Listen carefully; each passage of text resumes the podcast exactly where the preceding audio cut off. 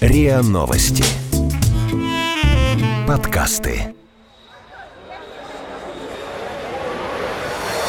What, seriously? أنت تمزح ¿Qué me estás contando? Mahul? Are you serious? No, I don't believe it. What's going on? Gender war? No way. и на СМИ. Иностранная пресса о том, что ее беспокоит в России. И на СМИ. Серьезно?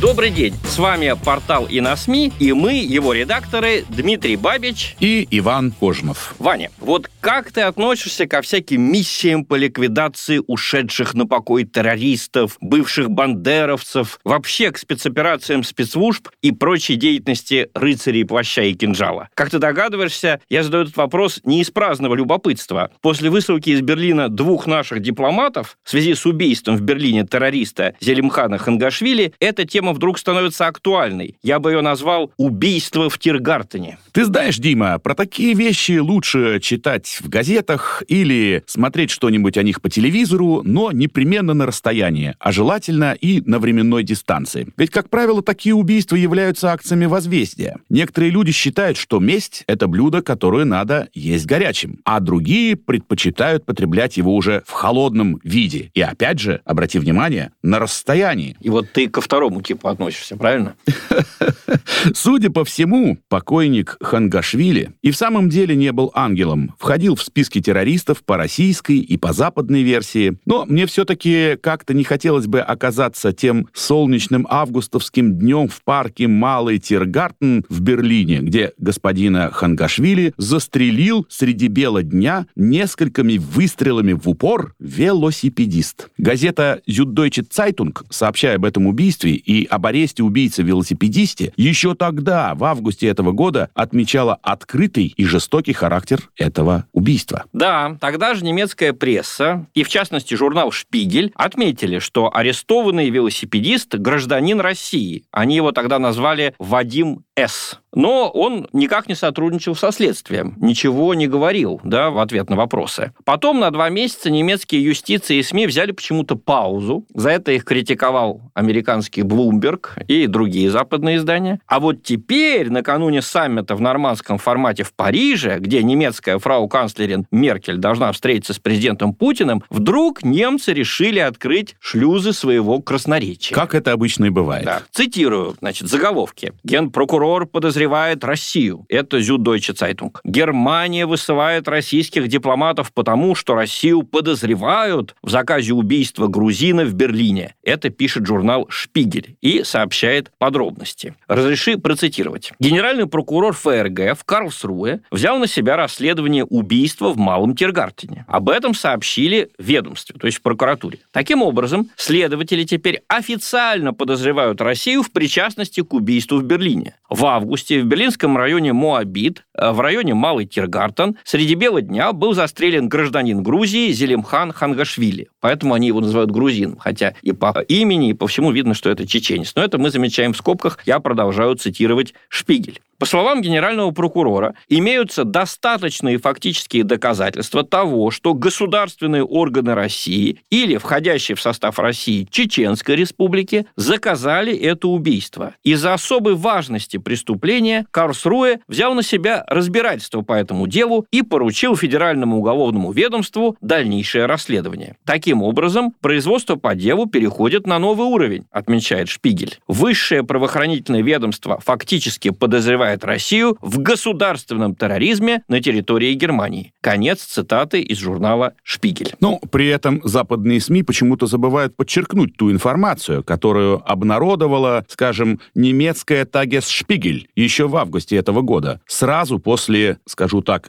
ликвидации Зелимхана Хангашвили. Эта газета еще 30 августа отметила, что Хангашвили не тянет на невинную жертву. Так-то оно так, но при этом либеральная пресса Германии всячески старается затушевать террористическое прошлое Хангашвили. Ведь иначе возникает вопрос, а что делал в немецком парке Тиргартен на воле человек, входящий в списки опаснейших террористов нашей планеты? Причем не только в российские списки, но и в западные. Вот как выгораживает, по-другому не скажу, Хангашвили немецкая журналистка Клаудия фон Зальцен из Тайс Спигель. В конце 2016 года Зелимхан э, К, так она его еще называла в августе, Зелимхан К, теперь мы знаем, что это Зелимхан Хангашвили. Так вот, Зелимхан К приехал в Берлин. Ему пришлось бежать после нескольких покушений, которые он, впрочем, пережил, продолжает Клаудия фон Зальцев. В начале 2017 года Экехард Маас, немецкий правозащитник, обратился в Федеральное ведомство по делам миграции и беженцев и запросил для грузинского гражданина Хангашвили защиту по причине его преследования в России. По его словам, власти не должны были посылать Хангашвили туда, где до него могла дотянуться длинная рука Путина. Однако Зелимхану Хангашвили такая защита не была предоставлена, пишет Клаудия фон Зальцен. И продолжает. То, что Зелимхан Хангашвили, возможно, числился в списке смертников, ну, она имеет в виду в списке смертников российских э, э, спецслужб, это имело определенные причины. В ходе Второй Чеченской войны он сражался на стороне сепаратистов и был командиром взвода, в который входило до 60 человек. Якобы он сражался на стороне президента, а немецкая журналистка пишет в кавычках, президента сепаратистов Масхадова, бывшего офицера советской армии, который не был религиозным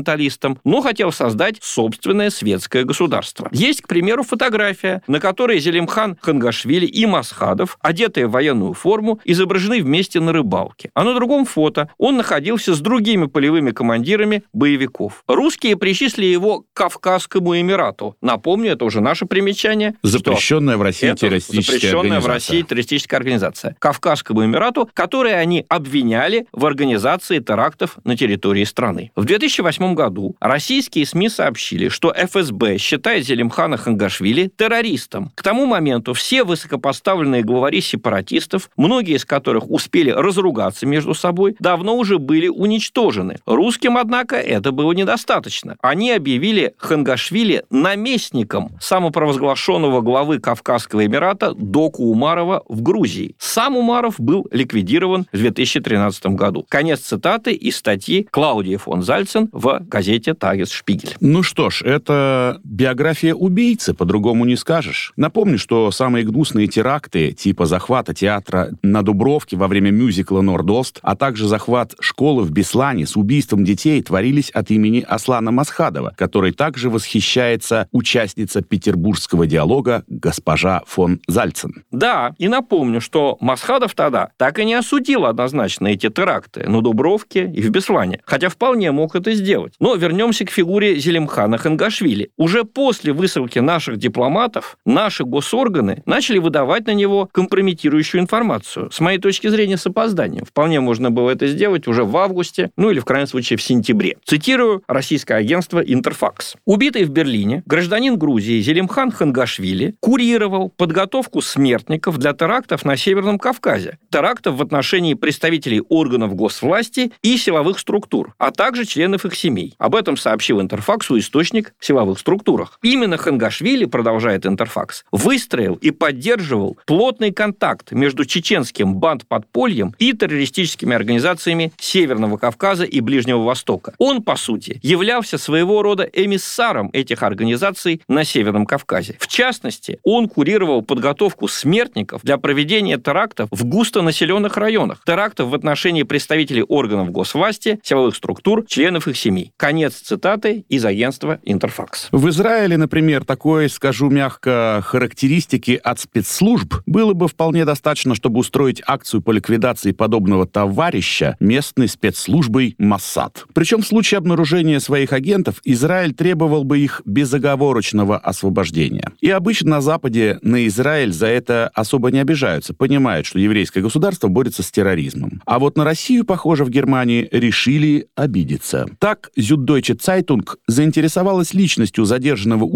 убийцы-велосипедиста. Им оказался российский гражданин Вадим Соколов. Вот что пишет газета. Предполагаемый убийца Вадим Соколов въехал на территорию Евросоюза через Париж, ранее подав заявление о выдаче шенгенской визы во французском консульстве. Сообщается, что при этом использовался номер факса, по которому можно выйти на компанию, в прошлом сотрудничавшую с Министерством обороны России. Какой ужас, правда?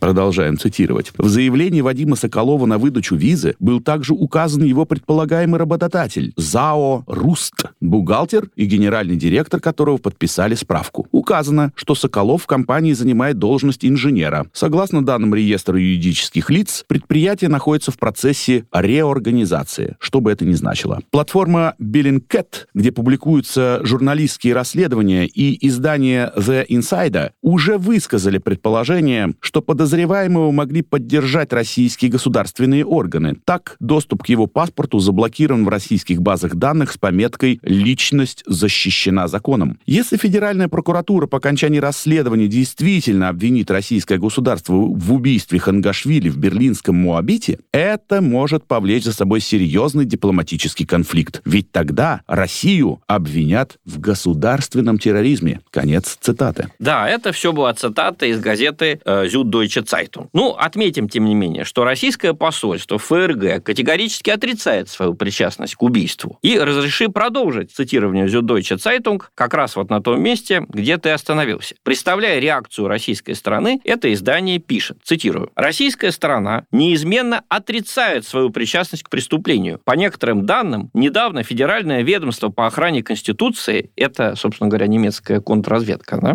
э, Федеральное ведомство по охране Конституции пригласили в Москву. Немцев хотят убедить, что государство не имеет отношения к убийству. На федеральное правительство оказывают давление, федеральное правительство в Германии. С одной стороны, ни в коем случае нельзя создавать впечатление, будто власти не воспринимают убийство среди бела дня всерьез. С другой стороны, не имея явных доказательств, нельзя опрометчиво обвинять Россию в преступлении. Конец цитат. Ну что ж, посмотрим, чем закончится все это дело. Напомним лишь, что в свое время, когда был ликвидирован глава чеченских террористов Зелимхан Яндарбиев, я был в Чечне, и уже тогда многие говорили, что он и был главным организатором похищений. Вот после его ликвидации в Эмирате Катар похищения в Чечне прекратились. Причем перестали похищать не только российских граждан, но и иностранцев, которые не раз были похищены в Чечне. Так что, в общем-то, позитивный опыт в этом отношении, скажем так, у России есть. Ну а теперь нам пора прощаться. С вами были редакторы портала и на СМИ Дмитрий Бабич. И Иван Кожнов. Всего вам доброго.